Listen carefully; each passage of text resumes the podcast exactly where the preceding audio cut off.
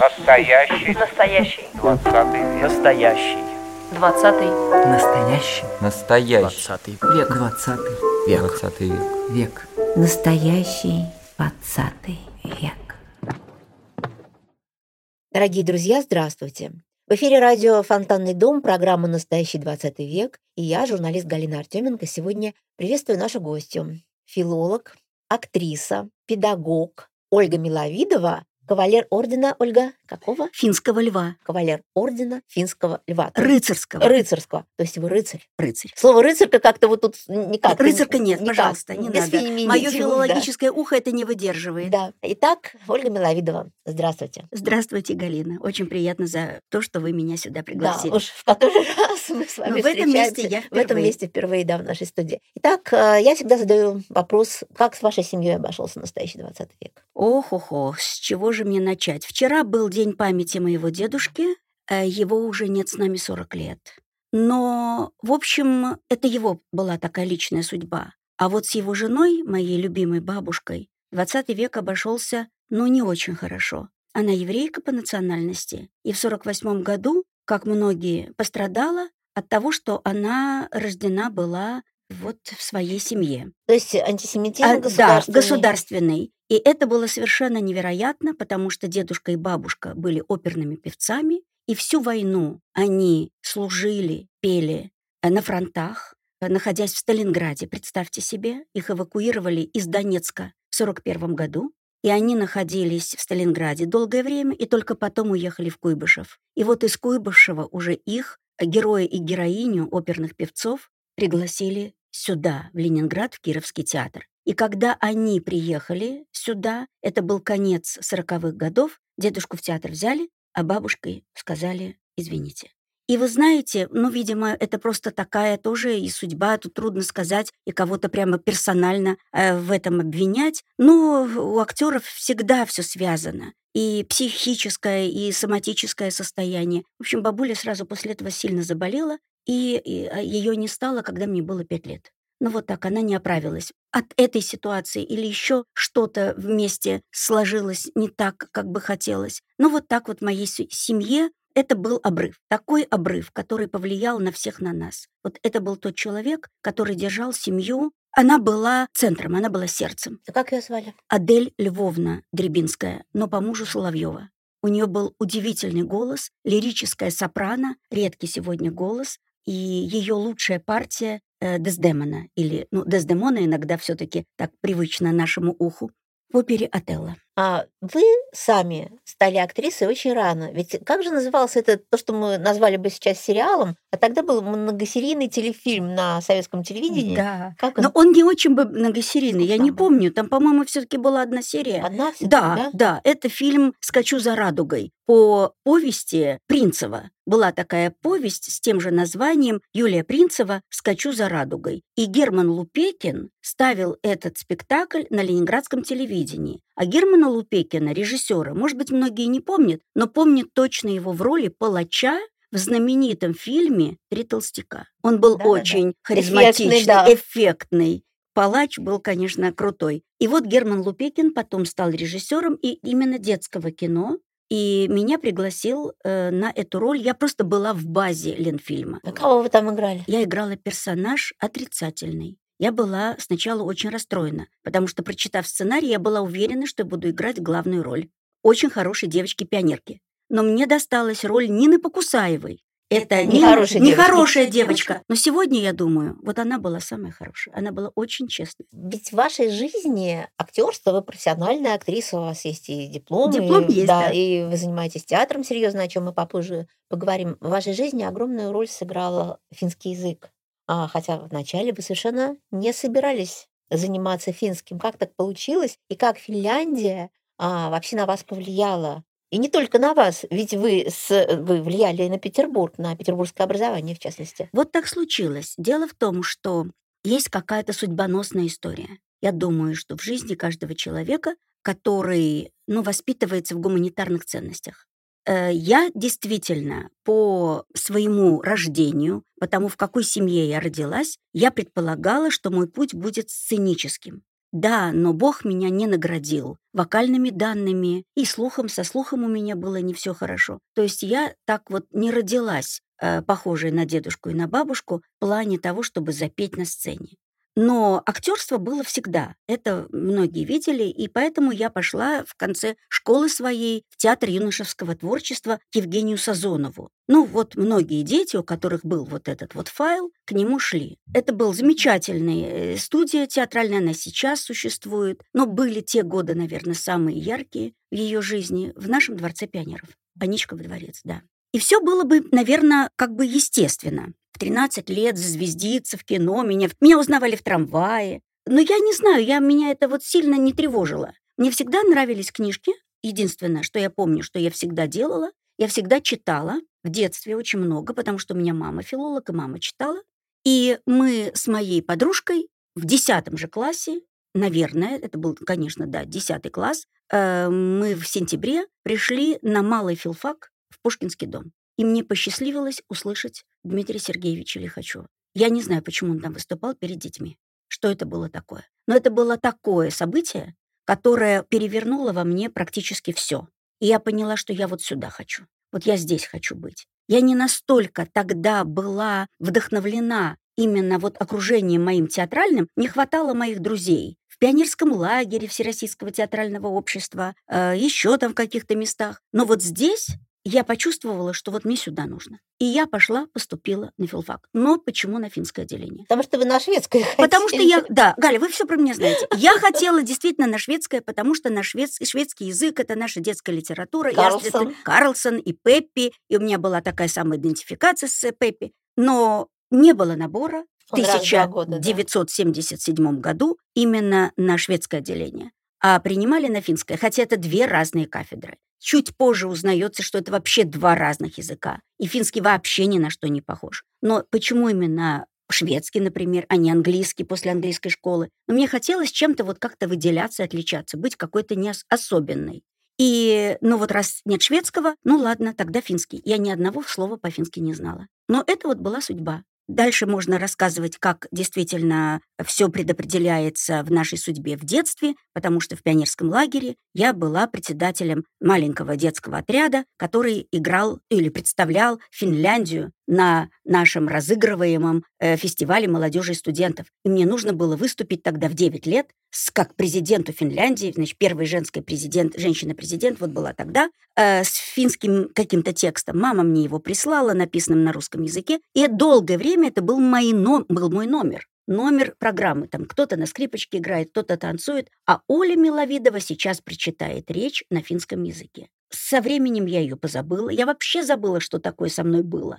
Но попав уже на филфак, на финское отделение, борясь с этим языком, потому что первые полгода я думала, что я не способна его выучить, он не запоминался у меня в голове никак, пока я не прочитала или нам не рассказали о финском поэте Ристо Раса.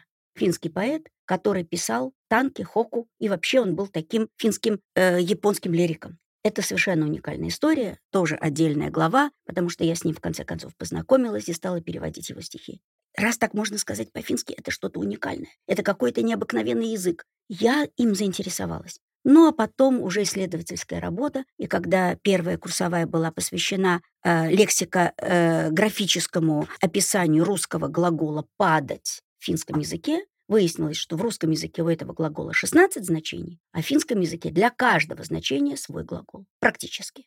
И вот здесь я сделала свое первое открытие. Такое, знаете, в системе когнитивной грамматики или философии языка, что в русском сознании, как для русского человека, в русской картине мира не имеет значения процесс, а важен результат, то для финского сознания важно как процесс. И вот это меня зацепило совсем. То есть падать по-разному. Да. У нас падает снег, у нас падает человек, у нас падает дерево. Курс рубля падает. Курс рубля падает, падает температура, падает, например, женщина падшая. Да, да вообще, что только у нас может не падать. А у них? А у них везде будут свои слова. Курс, как там, евро ласке, у них. Ласке, да. Ласке.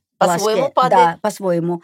Пудота – это падать сверху вниз. Като – это на поле боя или дерево будет mm-hmm. падать из вертикального положения mm-hmm. в горизонтальное. Женщина падшая, как всегда, вот как помню это, знаете, как отче наш, Лангеннутнайнен. Почему Красиво. Она мне, ну вот, наверное, в доме Анны Ахматовой невольно чуть-чуть вспоминаются разные женщины эпохи Серебряного века. И вот эта тема, э, связанная с падением, вот в финском языке, вот открыла мне глубину этого языка, совершенно необычного. Да, есть полисемантика, но не до такой степени, как в русском или английском. Или более другом. Конкретные. Да, просто важен процесс, как это происходит. Как ты скажешь, вот что ты говоришь конкретно, то это и есть. Очень метафора, конечно, безусловно. Сейчас, чтобы меня э, мои друзья, э, сами носители языка и финисты не обвинили в том, что я примитивизирую язык. Ни в коем случае. Но просто есть такая черта. Это особенность этого языка. Но вы, полюбив финский... Полюбив, а... закончив его с красным дипломом, я окончила этот э, свой курс пятилетний, тогда был специалитет, получила красный диплом, и мое первое место работы было по распределению. Я даже начала там работать еще не закончив университет. Дом дружбы и мира с народами зарубежных стран. Это где теперь музей Фаберже? Музей Фаберже на Фонтанке двадцать один. Там существовала организация «Союз советских обществ дружбы и культурной связи с зарубежными странами». Если коротко, аббревиатура СОД.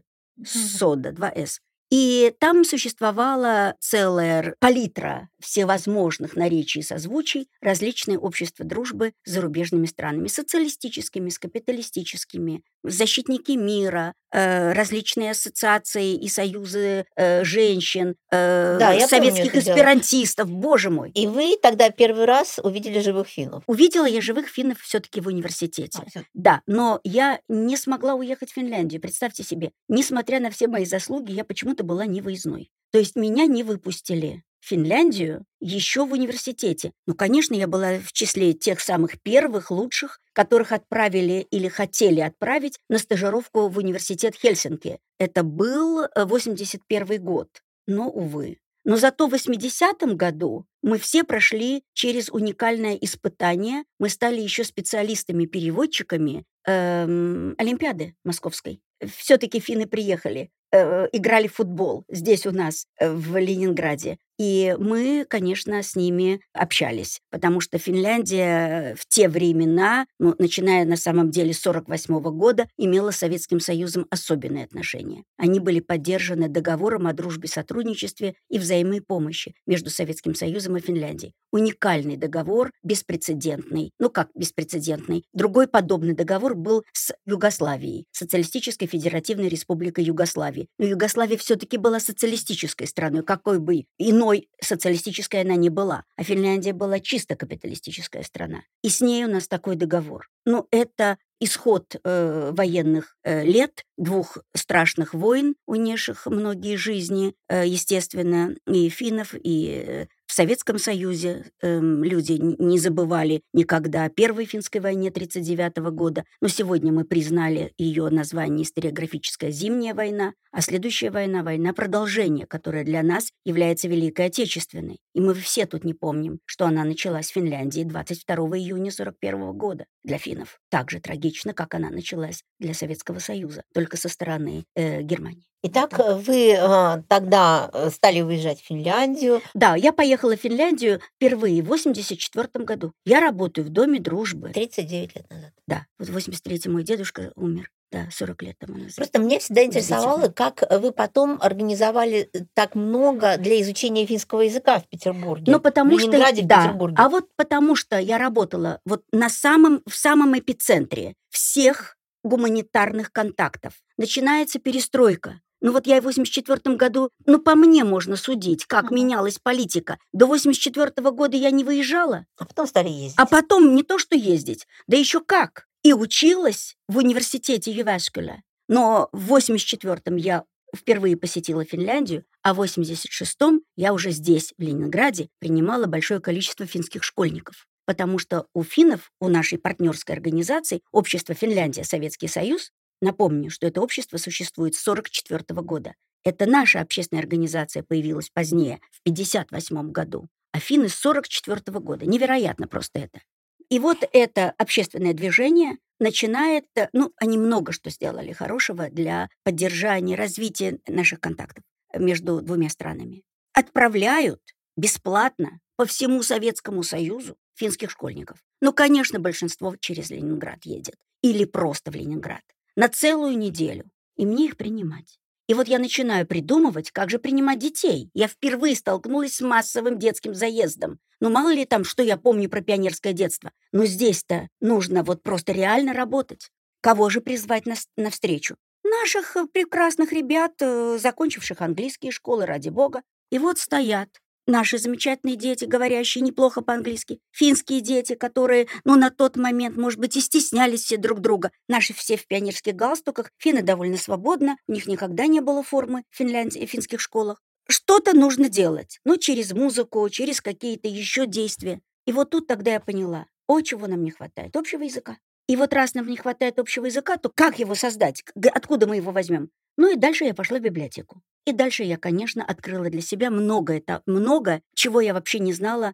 И в университете нам об этом не говорили. О Финском Петербурге? Именно, о Финском Петербурге. Почему-то нам об этом не рассказывали. Хотя у нас был курс по истории Финляндии. Понятно, почему не рассказывали. Ну да, понятно, да, что я удивляюсь. Не рассказывали, да. Но зато я теперь это все узнала. И стала узнавать, стала читать. И выясняется, что до тысяча девятьсот тридцать седьмого года в нашем городе, в Ленинграде, существовало более двухсот, ну, Ленинград, Ленинградская область, более двухсот учебных заведений, в которых дети изучали финский язык. Как финнов раз много было. Да, финнов было много. Всегда. Ленинградская область огромная, да, была. Да, конечно же. Ее были еще, да, до тридцать седьмого года. В тридцать седьмом году закрываются последние школы.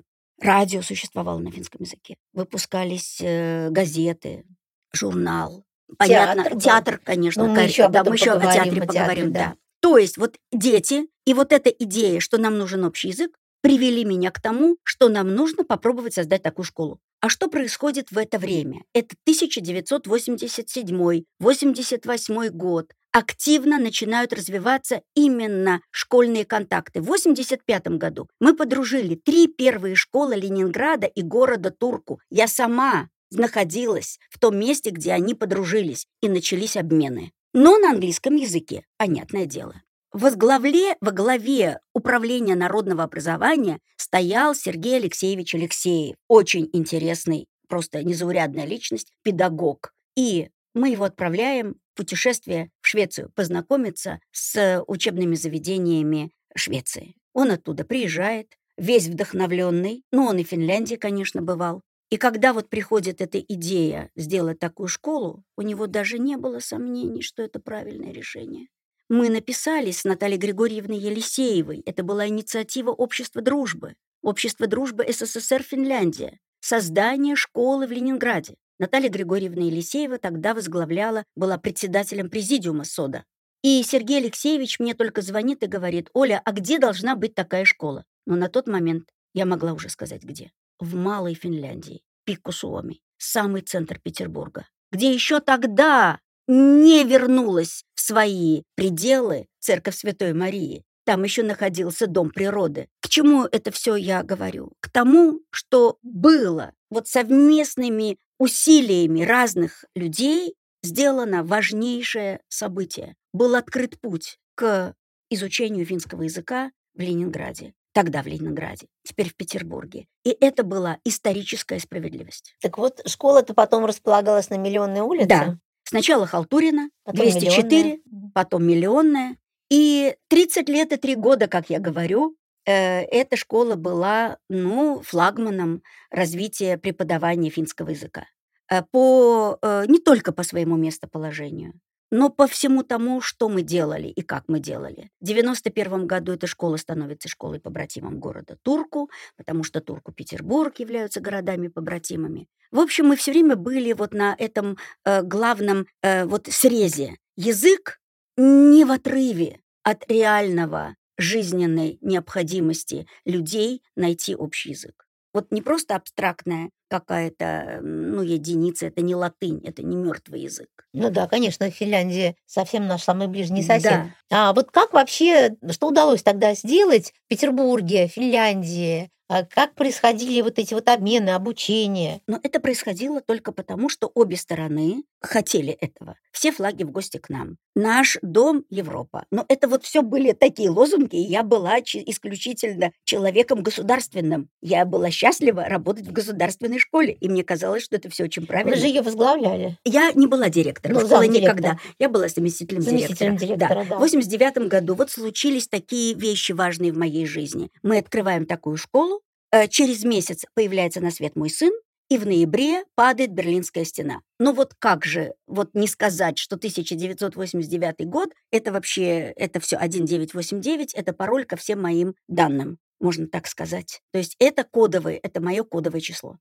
Вот такие вещи произошли, и дальше все было просто естественно. Ты понимаешь, что для этого нужно делать. Окей, нам нужны учебники. Где нам их взять? Смотрим. А, Финляндия.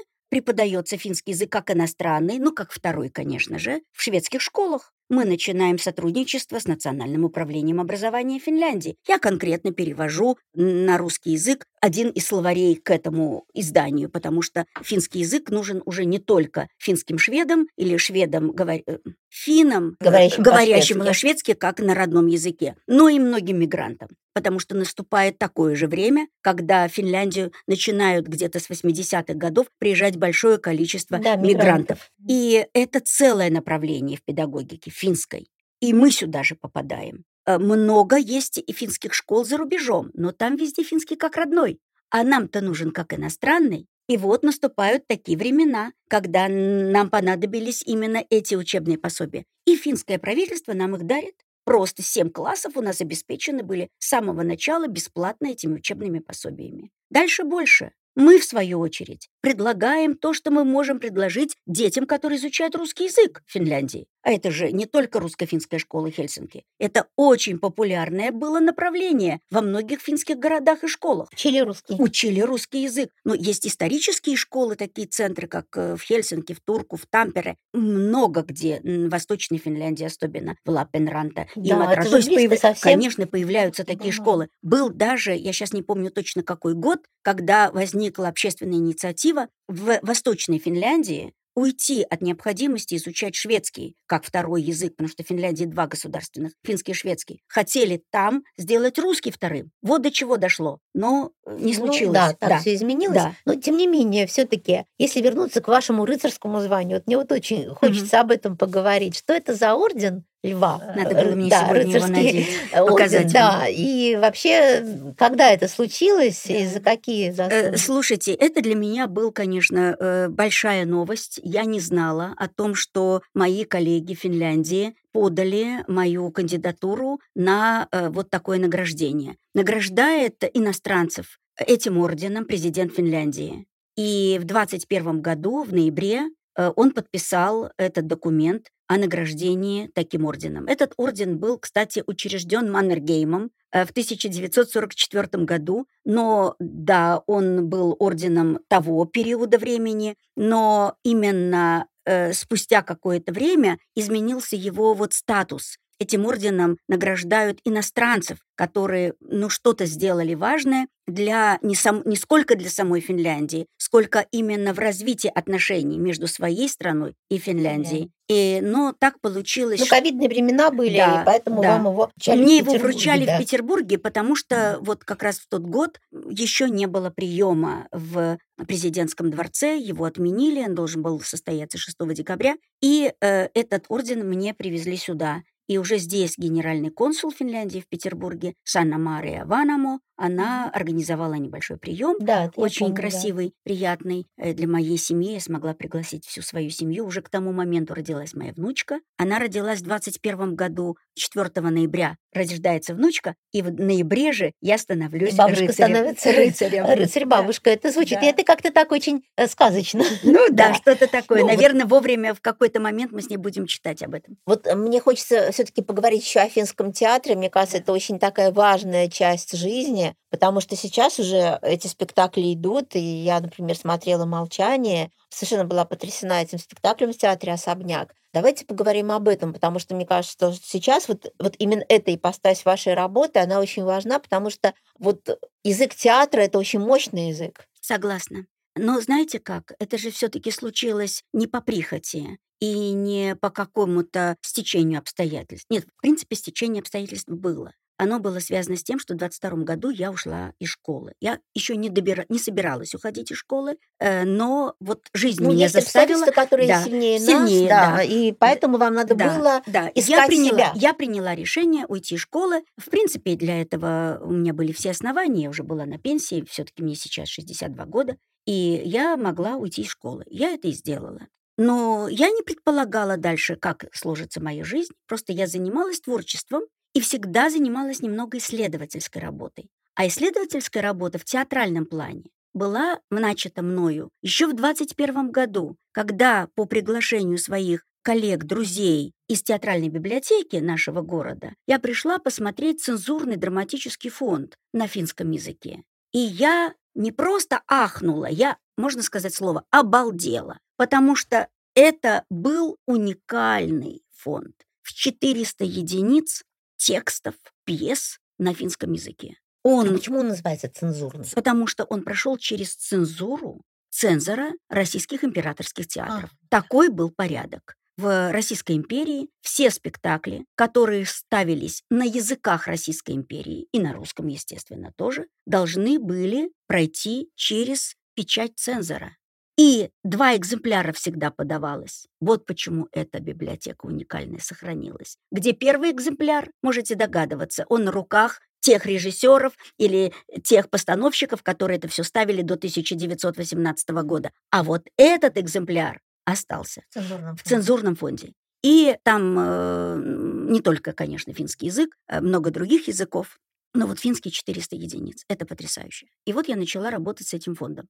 И чем больше я прохожу через вот эти тексты, тем больше я понимаю, почему же мы вообще об этом ничего не знаем. И вот так появилась у меня тогда еще тема. Это же надо все играть. Потому что ведь играть на иностранном языке можно и нужно. Мы же знаем, как поется на иностранном языке. Не нужно для этого изучать иностранный язык, чтобы петь на нем и играть точно так же. Но если вот этот текст, эта пьеса находится вот э, здесь, в библиотеке, очень узкое количество людей, очень узкий круг только об этом знает. А как же? Это же такая часть нашей культуры. И тут открывается то, что я вообще не знала. Про существование в Ленинграде Финского драматического театра. Он существовал здесь с двадцать первого по тридцать седьмой год. И играли спектакли на финском языке. И Финский театр в Российской Федерации не пропал. Он был потом учрежден, и теперь он называется Национальным театром Карелии, в Петрозаводске. И там-то всегда он был. Но вы понимаете, Национальный театр и, условно говоря, Петербургский театр — это две большие разницы. Потому что Национальный театр, он сугубо ограничен вот этими рамками национальной территории, а Петербургский — это для всего мира, абсолютно для всего мира. И этого, это всегда, наверное, люди понимали. Но вот дальше эти стечения обстоятельств. Вот я здесь нахожусь, и сюда же переезжает Сеппо Кантерво. Сеппо Кантерво или Сергей Пронин, главный режиссер Национального Финского театра, художественный руководитель, он тоже по своим причинам заканчивает свою работу в Петрозаводске и возвращается в Петербург. И он возвращается со своими спектаклями. Вот у него есть два спектакля, которые мы можем играть в нашем театре. Один, вот вы видели, это «Молчание», это «Молчание» по пьесе венгерского драматурга э, Миклоша Хубаи. Но мы-то хотели еще что-то сделать свое. И вот тогда началась работа, это совсем все недавно. В двадцать третьем году мы начали первую лабораторию. Для кого? Для актеров. Только актер со своей актерской природой способен это сделать. И вот мы уже вот буквально эти, вот в это время мы начали и поставили. первого июня случилась премьера нашей первой, вот абсолютно с нуля поставленной работы. Это эскиз, мы все-таки называем скромно, эскиз спектакля по мотивам пьесы Юрьё Хейлала «Собрание булочников». Пьеса написана в тысяча девятьсот пятом году. Это фарс одноактный, но это так современно, я вам передать не могу. И мы очень надеемся, что мы сыграем эту пьесу по приглашению фестиваля полезного и бесполезного театра, который состоится в ноябре. Ну, нас уже пригласили, мы, конечно, сказали, что мы будем, но дай бог, чтобы все случилось, и тогда мы, конечно, всех будем снова звать на э, эту постановку. И, конечно, вот э, Выборг — это тоже очень интересное приглашение в библиотеку Альвара Аалто, но где, как не там, играть спектакль на финском языке. Меня часто спрашивали, а кто такие люди, которые придут к вам в театр? Да. Они что, должны играть, значит, финский язык? Да, язык? Играть. Да. Mm-hmm. Нет, играть-то понятно, актер. Ему интересно, актеру интересно вообще все. Ну, у вас же в да. спектакле «Молчание» есть же актриса, прекрасно говорящая по-фински. Да, это, да. да, мы можем приглашать актеров, финнов. И вот даже сейчас работа начат, э, над э, спектаклем по пьесе Славомира Мрожика, польского драматурга «Вдовы», это театр абсурда, это тоже Сеппо Кантерво ставит. Там у нас будут играть две финки. Они уже начали репетировать. И одна будет наша российская петербургская актриса. И, и еще один актер. То есть это небольшая форма. А вот в «Булочниках» у нас восемь человек. И это все люди, не изучающие финский язык. Это мы работаем с этим языком, с этим материалом, ну, считайте, с апреля двадцать третьего года. И вот сегодня он сценический вариант уже имеет. Но я хотела объяснить, кто придет смотреть этот спектакль. Что это за зрители такие? Они что, должны знать финский язык? Ни в коем случае.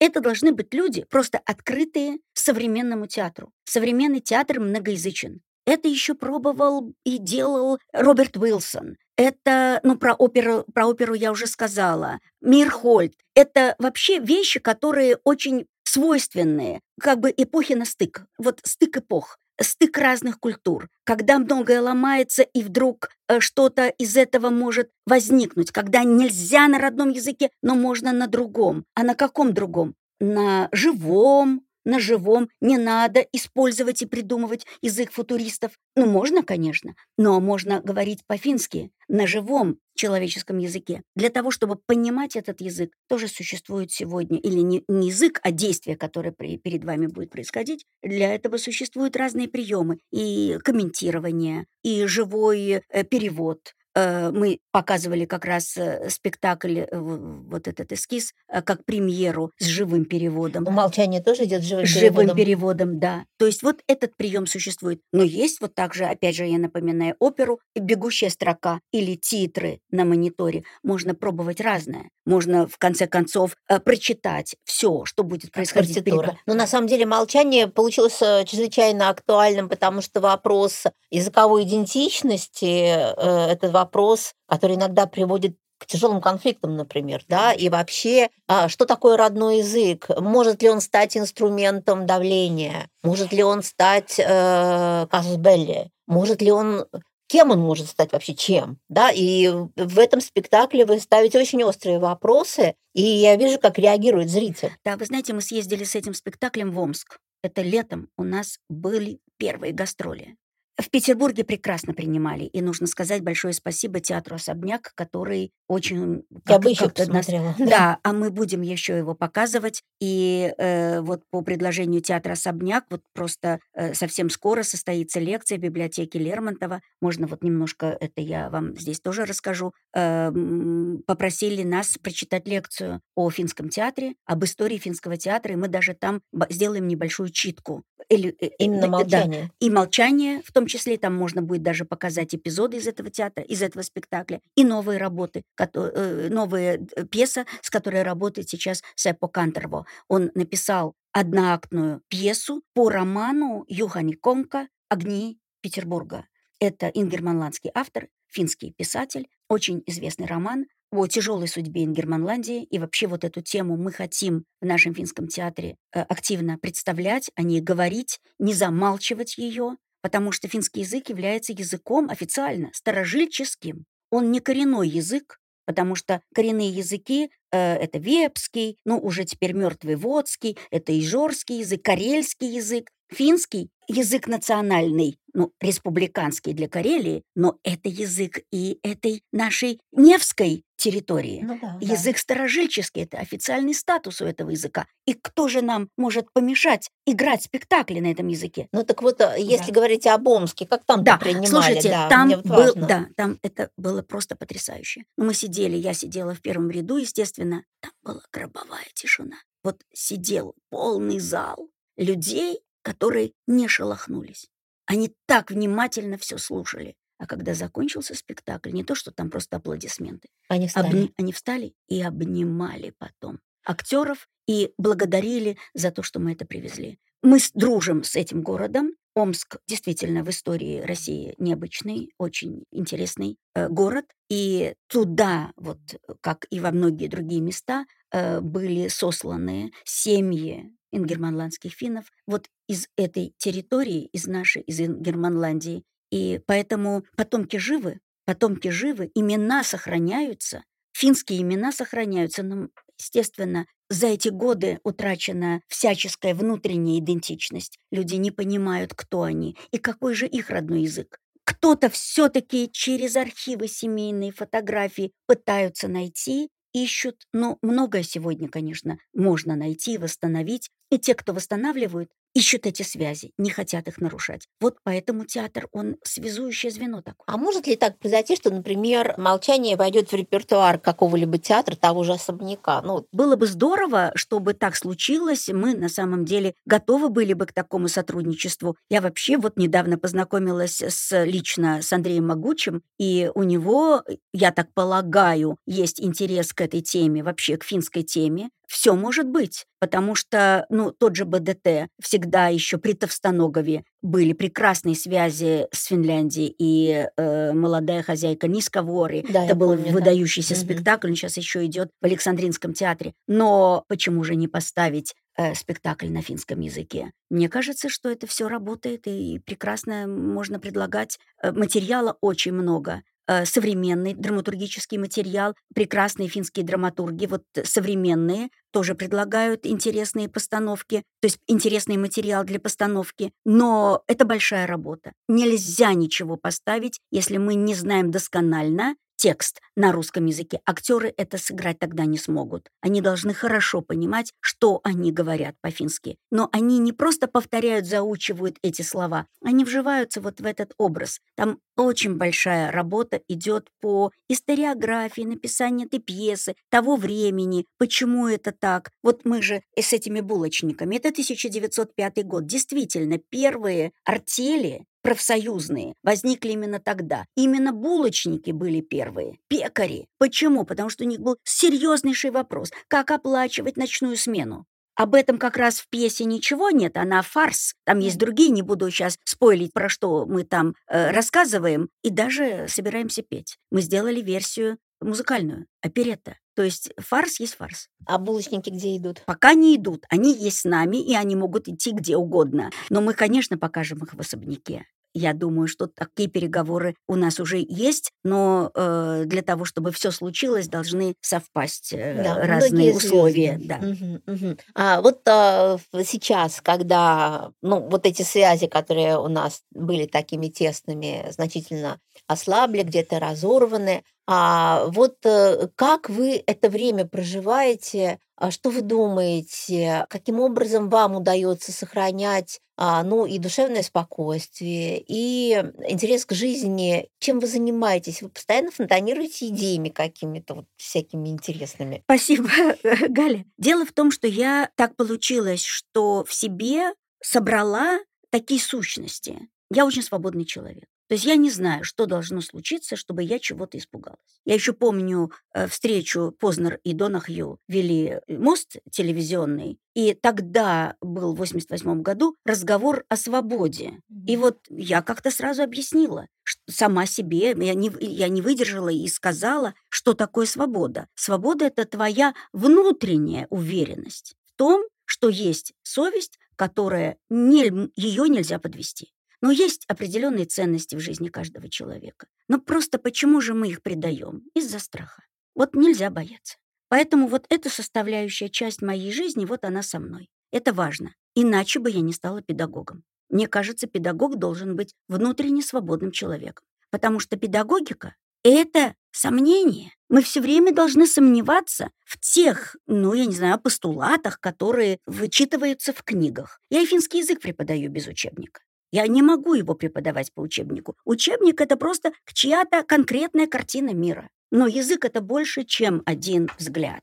И так все, и так вся педагогика. Или просто знание. Передача знаний — это не я тебе рассказываю, про что я знаю, а ты потом не ответь. А это действительно самый важный разговор. Вот мы с тобой поговорим и поймем друг друга. Я все время учусь у детей. Поэтому, уйдя даже из школы, мы сразу же сделали вместе с Александром Савчуком и Викторией Евтюхиной лингвотеатральную лабораторию для детей. И спасибо нашим друзьям, школе альтернативного образования, частной школе ИЛИ, которая просто предоставила нам возможности сначала для того, чтобы мы пробовали свои эксперименты, а теперь мы уже объявили официальный набор в эту студию детей, которым интересно заниматься иностранными языками и еще э, научиться не играть на сцене. Не это главное. Не надо заучивать роль, а быть человеком. Быть свободным человеком. Что вообще такое театр? Это быть индивидуальностью, которая способна звучать в хоре. Быть человеком, который может научиться доверять. Быть партнером. Это такие важнейшие качества. Но почему же этому не учат? То есть этому трудно научить, но возможно. И это можно этому учить только через театральную педагогику. Вот один из приемов, один из путей, которые могут, ну, на мой взгляд, если мы сейчас даже так пафосно скажем, спасти нашу, на, наших детей. Это дать возможность почувствовать себя собой. Это трудно. Нельзя бояться. Нельзя бояться ошибиться. Язык иностранный дает такую возможность. Он позволяет тебе почувствовать, а как в другой картине мира? Почему там так? Почему в финском языке нет будущего времени? Почему там нет категории рода? Что, не имеет значения, женщина или мужчина? Имеет значение, люди или все остальные. А мир, ма-илма, ма-земля, илма-воздух. Один из древнейших языков вообще человечества, финский язык, наравне с исландским и грузинским, ну, я имею в виду на территории Европы. Это какие важнейшие сведения и знания можно почерпнуть вот через такой прием. И у нас будет в этом году не только финский язык, будет еще английский и шведский. Попробуем сделать эту лабораторию полилингвистической. Но основа все равно театральный тренинг, театральная, вот актерская практика и природа. Ольга, ну вообще удивительно. Я всегда, когда с вами разговариваю, знаете, вот становится реально легче жить. Это правда. Это правда, потому что, ну, в общем-то, нужно вдохновляться. Что бы ни было, что бы ни происходило в жизни, всегда есть то, ради чего стоит жить. Ольга, большое спасибо. Ждем вас всегда в музее, а мы всегда готовы прийти в театр. Спасибо вам большое. Я тоже вас благодарю искренне за этот разговор. Я не знала, про что вы меня будете спрашивать, но вот, вот этот вот разговор привел меня к тому, что наше жизнь — это очередной цикл. И каждый раз мы все идем и идем по какому-то новому витку. При этом у нас будущее время — это только то, что мы сами про это время думаем. Вот это будущее сделай сегодня. Вот задумай и сделай. Спасибо. Спасибо.